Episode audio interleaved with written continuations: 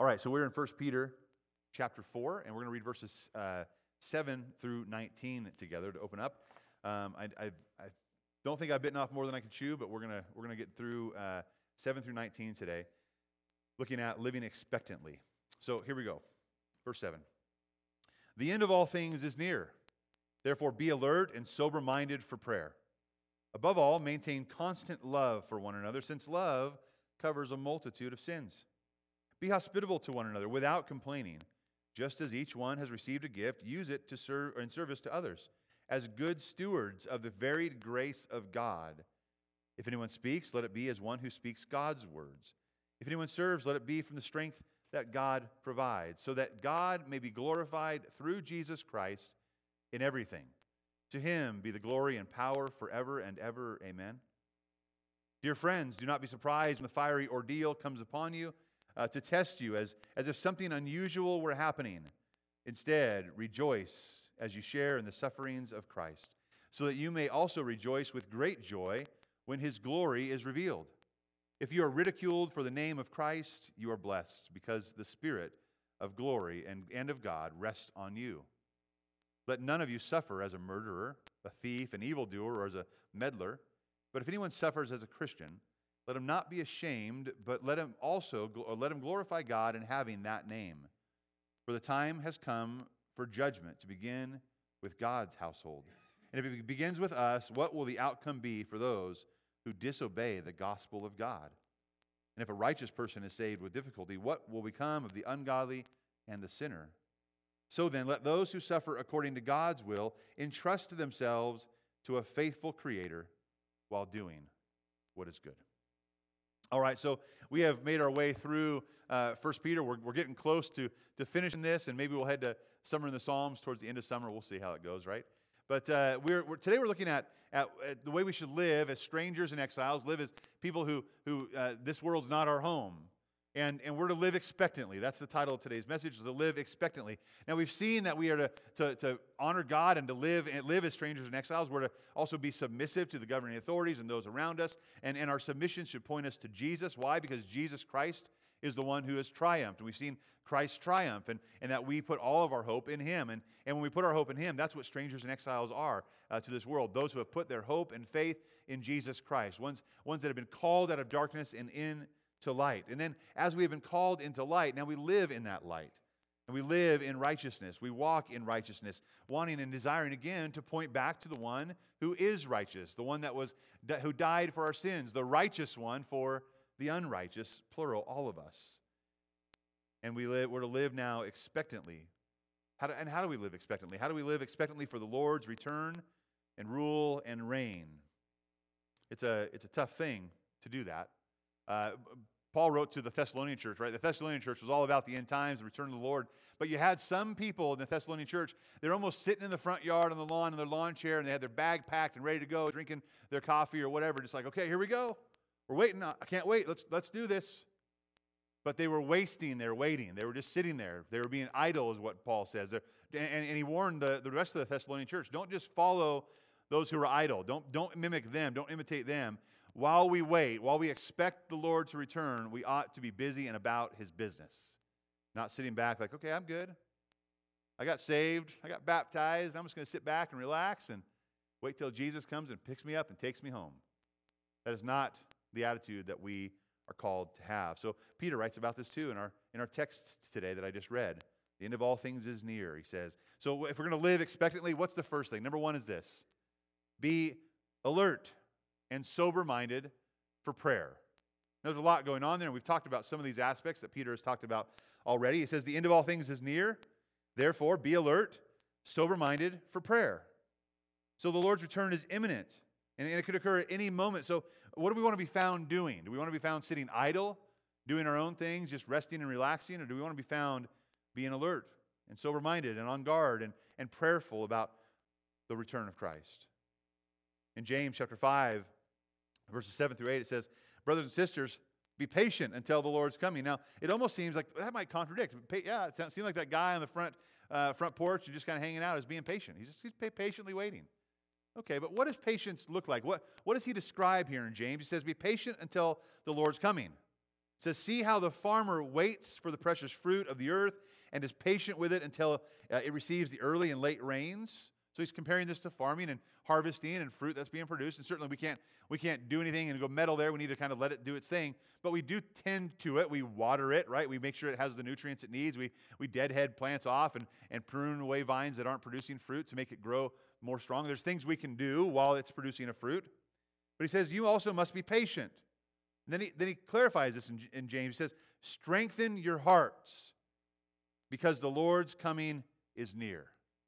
So, in our, in our patience, what are we to do? We're to build ourselves up in our faith. We're to grow and strengthen ourselves in our faith. And we're to do that for one another as well. We aren't to waste our waiting.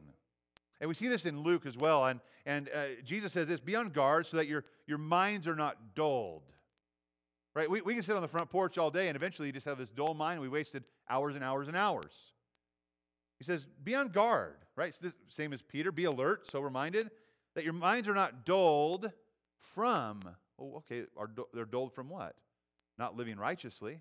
They're doled from carousing and drunkenness and worries of life. Or that day will come to you unexpectedly, like a trap. You see, there's a place that, that the righteous, and there's a way that the righteous will live expectantly, and it is not on the front porch doing nothing. In fact, those who are sitting on the front porch doing nothing ought to be careful and ought to, ought to really analyze their own salvation because it says that that day when he comes, it will be like a trap and you will be caught. He goes on, for it will come on all who live on the face of the earth. But be alert at all times. There it is, same as Peter, right? Be alert at all times, praying that you may have strength to escape all these things that are going to take place and to stand before the Son of Man. We're to be alert. We're, we're to be alert and live righteously and let our actions speak for themselves. Uh, we, we don't become idle and we don't become uh, involved in worthless activity, but we, we live righteously. That we might pray and have strength and grow. And the prayer is for strength and endurance to live that way in the face of persecution, in the face of, of temptation all around us. Think about Jesus and how, how he did this. He modeled this. And Some of us think, oh, you know what, I, I'm good. I don't need to pray. I, I'm, I'm, I'm okay. Jesus modeled this for us because he needed it. So we have this, garden, this, this scene at the Garden of Gethsemane. He just finishes the Last Supper and he's heading to the garden to pray. He's about to be arrested and then crucified. And Jesus came with them, the apostles, uh, to the place called Gethsemane. And he told the disciples, Sit here while I go over there and pray. Taking along Peter and the two sons of Zebedee, he began to be sorrowful and troubled. The Son of God, sorrowful and troubled. He said to them, I am deeply grieved to the point of death. Remain here and stay awake with me. Going a little farther, he fell face down and he prayed. My Father, if it is possible, let this cup pass from me, yet not as I will, but as you will. So Jesus is, is troubled and distressed and, and suffering, and he goes to his Father and yields himself, and and he, he's, he's hoping that his disciples will be doing the same thing. So he came back to his disciples and he found them what? They were sleeping.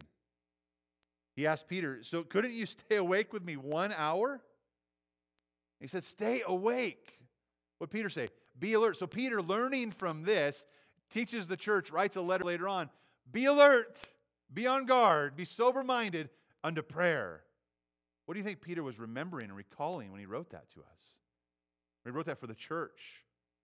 He remember that time in the garden when Jesus was sorrowful unto death and, and he was struggling, and, and, and he brought Peter along for, for uh, prayer and for support.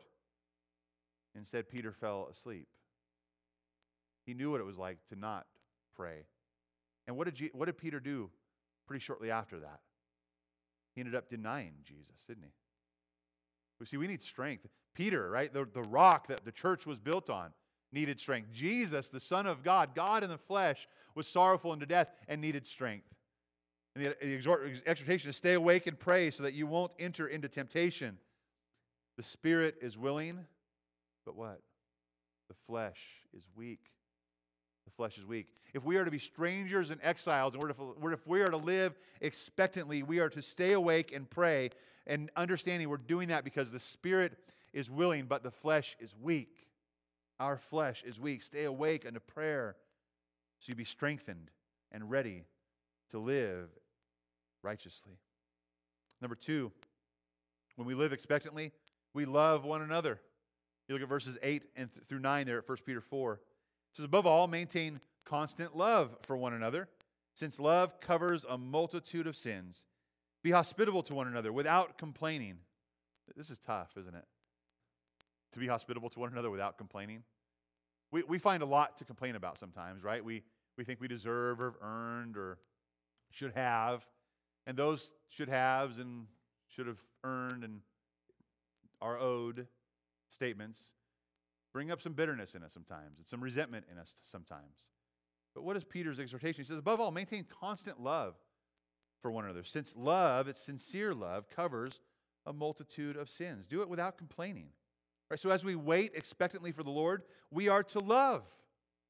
And we are to forgive. And we are to sharpen one another. And we are to, to let God, encourage people to let God file off the rough edges in their life. That's what love does. True love brings up truth gently and compassionately, but graciously, pointing people to the scriptures, that the Word of God and the Spirit of God might sharpen the rough edges of our life and, and our sins would be less and less every day. Proverbs 10 says, Hatred stirs up conflict. So our resentment, our bitterness, our anger, anything that malice, what, what hatred we, we have towards one another, we hold on to something there that stirs up conflict. But love covers all offenses. It, listen, this doesn't mean we, we like sweep them under the rug. Now, I've told you this before. Like, if you have a friend and, and some, you, you know, something happens and, and they said something to you or they did something to you, and you're like, oh man, that really hurt. I don't like that. Like, that made me feel that was, that was wrong. I was wronged.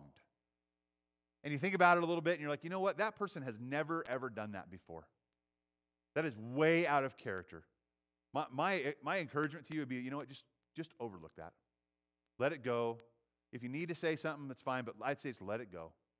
But if it becomes this, this habit, a pattern now, you see the heart being revealed, we need to go to that brother or sister and say, listen, I'm seeing something happen. I, I, I don't want to break a relationship. How can I help? How, this seems like an error. Is there something that we can do to correct this and restore a relationship? Have I wronged you in some way? Right? It's so important for us to do that. But and here's a real, real key, key thing to this. We think, well, why should I do that? It's kind of a waste of time. It's a lot of work. We're both going to heaven. Let's just be let bygones be bygones and go. That yeah, that sounds good, but it stirs up conflict. It stirs, stirs and, and listen, there are times I know that I've done something against someone and I had no clue. I certainly had no intention. But unless that person would come to me, there's this conflict going on, right? We don't want to let conflict remain and, and, and bitterness remain resentment remain, right? We want to cover those bases. We want to say, and be, we should be open. We should be ready to say, listen, I want to know if I've hurt someone. I want to know if I've done something wrong. I want to know if I've sinned against you so we might be restored. Why? Well, first of all, that's healthy, right?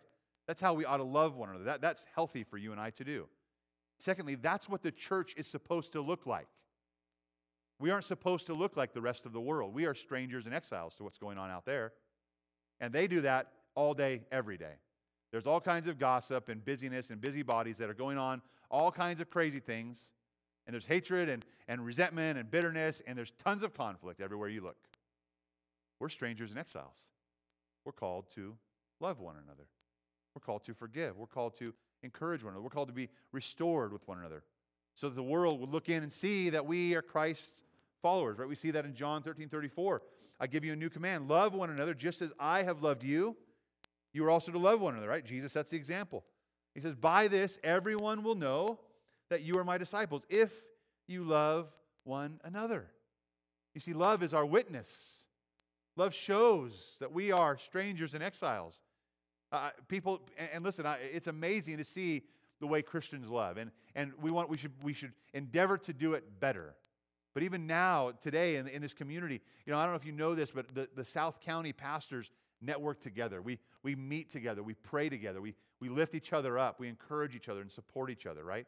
So, uh, uh, what's going on at Mountain Christian right now, having lost Pastor Roger, Roger was part of those prayers and part of those meetings, right? And now, and now our brothers and sisters are, are hurting, and, and we're loving them and reaching out to them. Love does that, and the community is watching, like, whoa, these guys aren't fighting each other. That's not different teams. No, same team.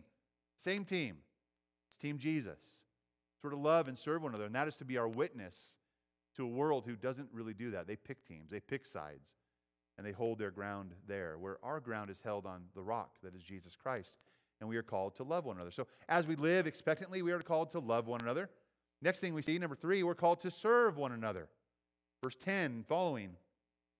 Just as each one has received a gift, use it to serve others as good stewards of the varied grace of God.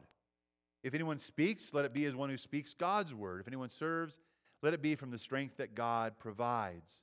It's interesting here that we, have all received this gift. Each one has received a gift, and that gift is not like, oh, yay, I have a gift, it's mine.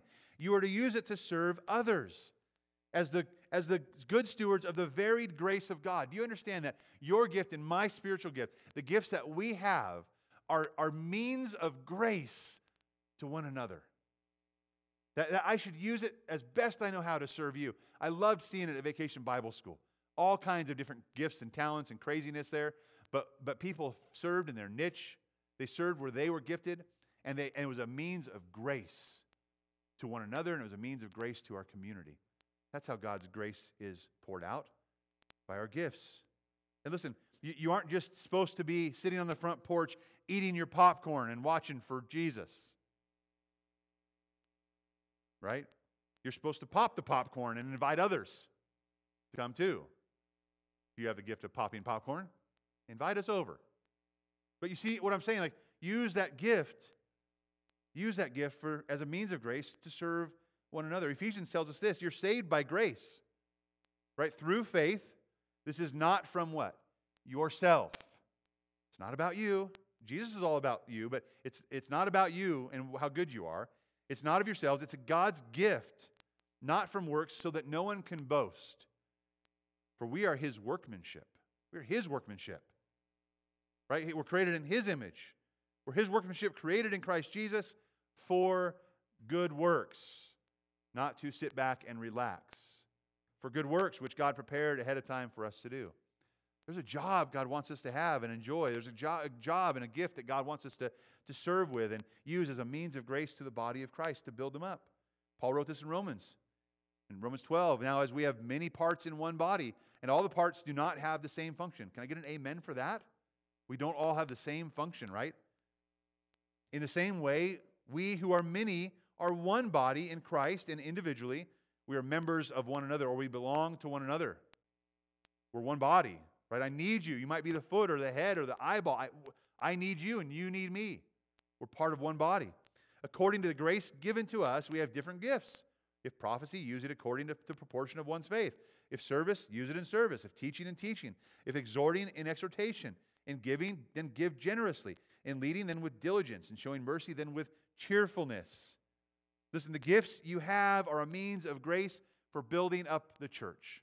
And as we are strangers and exiles waiting for Christ's return and rule and reign, we are to use those gifts to serve one another as that means of grace. We go on. If we're, as we live expectantly, we live expectantly, number, number four, for the glory of God. We live expectantly for the glory of God. The last part of verse 11, we've just said, love one another. We just said, serve one another, so that God may be glorified through Christ Jesus in everything. To him be the glory and the power forever and ever. Amen. To him, he gets the glory, he gets the renown, because he's done all the work. Going back to Ephesians, you're saved by grace through faith, not of yourselves, it's God's gift. God has given us that gift. God has done the work.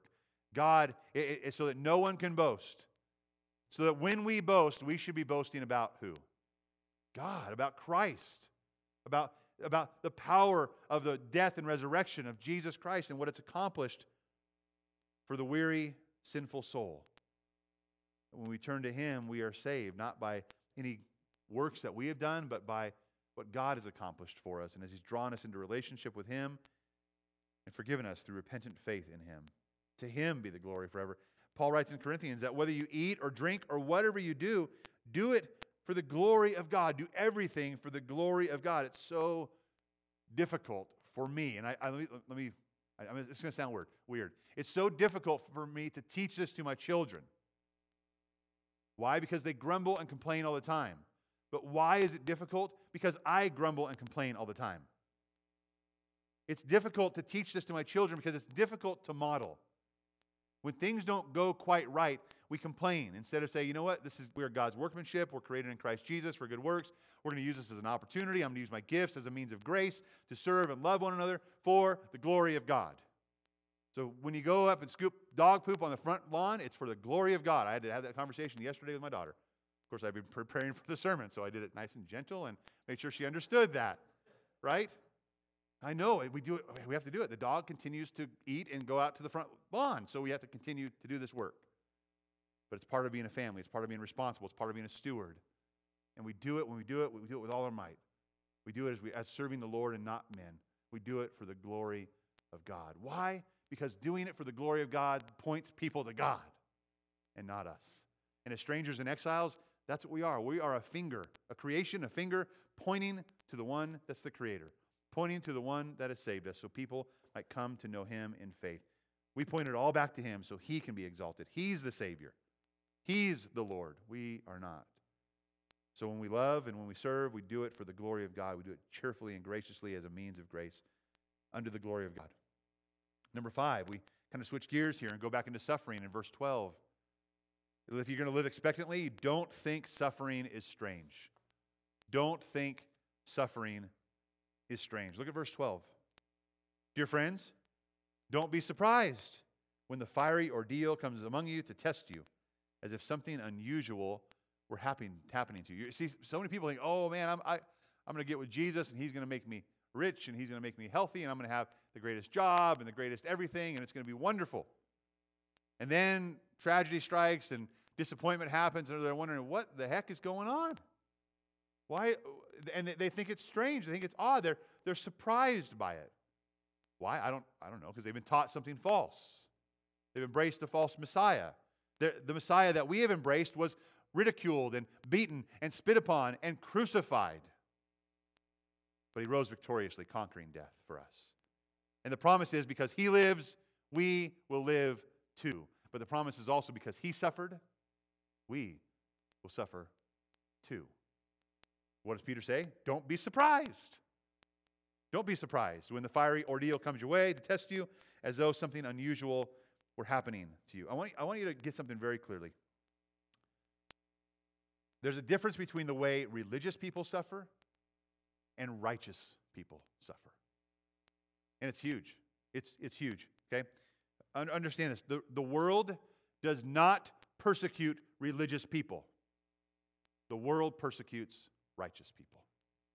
You can be religious all day long. Oh, I'll go to church and I and you, you don't live righteously. You don't, you don't proclaim the gospel. You just, you just have a set of rules you follow. You kind of check off the box. You go about your business. And the world says, good, go about your business. Do your thing.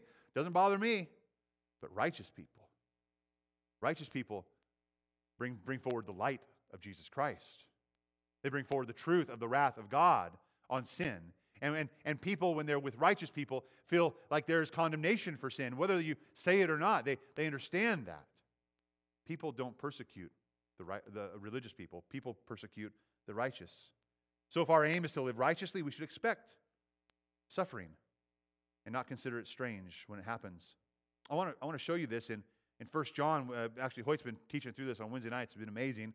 Uh, but you've seen this at the very beginning of time with, with two brothers, Cain and Abel. Here's what, here's what John says in, in 1 John. Uh, For this message you have heard from the beginning, we should love one another, right? That's, we've talked about that today. Love one another, unlike Cain. It says there was love, right? Abel had love and he was righteous, but unlike Cain, Cain, who was of the evil one and murdered his brother. And why did he murder him? Because his deeds were evil and his brothers were righteous. What were, well, what were Cain's deeds? They were evil. Well, what were they? They were religious. Right? He, he offered a sacrifice, but not from the heart. He offered a sacrifice, but not in faith. He offered a sacrifice, checked off the box. Oh, yeah, I'm religious. I offer sacrifices. And what did God say? No, no, no, not today. I don't want that one. Right? And, and Cain was filled with more murderous thoughts, hate towards his brother, and he, he killed his brother. And, and, and I'll, I'll tell you that here's why Here's why we see persecution to the righteous and not religious. If Abel had been religious and come and just offered a sacrifice like Cain did, guess who'd still be alive? Abel. Because they were in the same boat. Oh, we're doing the same thing. Oh, oh God wasn't pleased. Okay, well, let's, let's go try again tomorrow, Abel. But they came and they offered their sacrifices. Abel did it righteously in faith and trust of a sovereign God, of a Savior God. Cain did it in unrighteousness, in works, in religion. And God did not receive and accept his sacrifice, so he killed the righteous one. So, goes on in 1 John, don't be surprised, brothers and sisters, if the world hates you. We know that we have passed from death to life because we love our brothers and sisters. The one who does not love remains in death. So there's this outward, you know what, we're going to live righteous, we're going to love each other well, and if the world hates that, they're missing out. But we should not find it surprising that we suffer. I've actually become accustomed to thinking and, and encouraging myself that, that as I'm preparing for a sermon or that I'm, uh, there's a the VBS is going on, some, something awesome is going to happen, right? We're going to do something for Jesus today. And, and the day before we do something big for Jesus, what happens? Trouble, worry, the car breaks down, the compressor blows up in the backyard. I mean, all, all kinds of fun things, right? And, and I don't consider it strange anymore. In fact, I, I expect it. I expect it even more for me on Saturdays. And Saturday, as Saturday night approaches, oh, man, I can feel myself wanting to get like, like a little bit angry, a little bit short with my kids and my wife. Like, no, no, no, wait a minute, wait. Satan wants to stir me up. Satan, the enemy is prowling around. The enemy hates the righteous. So when, when I start feeling that, I'm like, oh, good. I, okay, God, something good's going to happen. Something, something, you, I, I must be doing something right because if I was doing something wrong, if I, was, if I was just sitting passively on the porch, Satan would let me sit there passively and go about his business. But when I'm desiring to love people and serve others and to live righteously, to live faithfully to God using my gifts, I should expect the enemy to attack. And so should you. We should expect trials and suffering, but we can have peace. Jesus promises in John 16 I've told you the things that you might have peace. You will have suffering in this world, but be courageous. I have conquered the world. We will have suffering in this world, but, but be courageous and have peace because He, Jesus, has conquered the world. Number six, as we live expectantly, we should rejoice in suffering. Not only should we expect it, right, and, and not think it's strange when it comes, we should rejoice in suffering. Peter goes on in verses 13 through 14. He says, Rejoice as you share in the sufferings of Christ, so you may also rejoice with great joy when his glory is revealed. If you are ridiculed for the name of Christ, you are blessed because the Spirit of, and glory of God rests on you. It's, it's really interesting. I, I, uh, I'm a Dodgers fan, right? And I, our Dodgers have kind of been in second place, hovering there for a while, and they still are. But last night kind of was like a breath of fresh air. And, I, and you may not understand this, and that's okay. I'll use another example in a second. But when your team is down and they're struggling and they just can't seem to score a run or out, outscore the opponent, it just gets a little bit hard and tiresome, right? It's like, man. And you think about the fight as a team. If you've ever played a team sport and you are working hard and you're trying to put in the at bats or put in the practice to, to be proficient, right? And, and you're, you're struggling with it. And you're, you're just, you're, it's like you're suffering. But you know there's something that good could come from this suffering, right? And, and what, what's great, like last night, the, one of the players hit a walk-off home run. What does that mean? It means that in the bottom of the ninth, when, when they, were, they were down to the final outs they could have, this is the last time at bat, and they were tied in the ball game. They had to do something now or they would lose the game potentially. To hit a walk-off home run means you've won. The, the ball's over the fence. The other team doesn't get another chance to come back. They've already bat this inning, and, and they, they, he runs around the bases. He touches home plate. Guess who's at home plate? The entire team.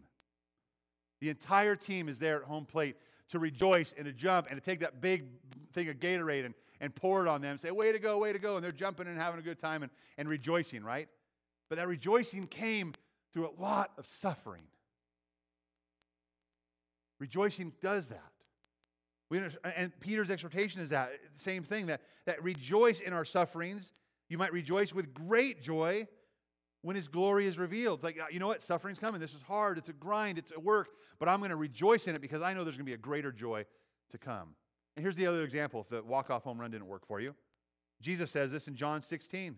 Right before he said, I have overcome the world, this is part of that passage. He said, Truly I tell you, uh, you will weep and mourn, and the world will rejoice.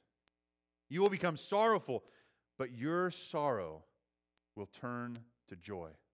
It gives an example. When a woman is in labor, she has pain because her time has come. But when she's given birth to a child, she no longer remembers the suffering because of the joy that a person has been born into the world. So you also have sorrow now. But I will see you again. Your hearts will rejoice, and no one will take away your joy from you. We're going to suffer. We are going to struggle. We are going to endure pain. We are going to endure hardship. Christ followers around the world are going to go to their death. But Jesus has overcome the world, and we will rejoice now. And, he, and nothing, not even our death, will be able to take away the hope and peace we have and the joy we have in Jesus Christ. Amen? So, as we are strangers and exiles, we are to rejoice in suffering. While most people may not want to follow this principle, it's true nonetheless. We typically pay the price today in order to have the enjoyments of the future. So rejoice even as you suffer today because there's a greater joy coming because of Christ Jesus our Lord. Number seven, when we live expectantly, we should evaluate our suffering. As we live expectantly, their suffering comes upon us. We need to evaluate why am I suffering? Peter goes on, verses 15 through 18. He says, Let none of you suffer as a murderer right? A thief or an evildoer or as a meddler. There's a wide gamut of sins there, by the way. It's not just like a murderer. Oh, yeah, I'm not a murderer. What, what's a meddler, right?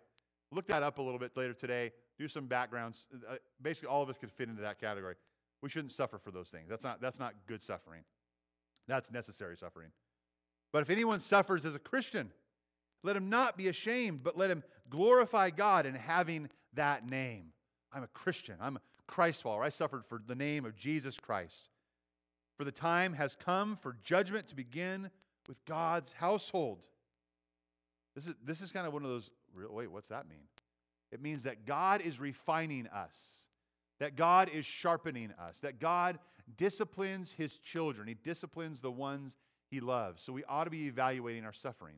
And our suffering should not be because I didn't get my way, or I didn't, I didn't get enough money this week, or I didn't get that new thing, or my team didn't even win. That's, that's not our suffering. That's not what we should be suffering about. Or if you suffer for doing evil, you should suffer for doing evil. We need to evaluate our suffering. And if it begins with us, what will the outcome be for those who disobey the gospel of God? Right? There's judgment. There's judgment on the, on the world because of sin. And for you and I, God wants to purify His church and let, it, let us continue to refine ourselves and to sanctify us, setting aside sin, leaving sin behind. It says, if a righteous person is saved with difficulty, what will become of the ungodly and the sinner? So, a few questions to ask yourself. Number one, why, why am I suffering? Am I suffering legitimately because of my faith in Christ? Or is my suffering right now because I am evil and I'm doing bad and I'm sinful and and the consequences of those sins are finding its way to me. Why am I suffering? And you got to ask yourself, am I in Christ or not in Christ because of what, what I'm suffering? Next question you could ask is, am I ashamed as I suffer for the gospel or do I glorify Christ?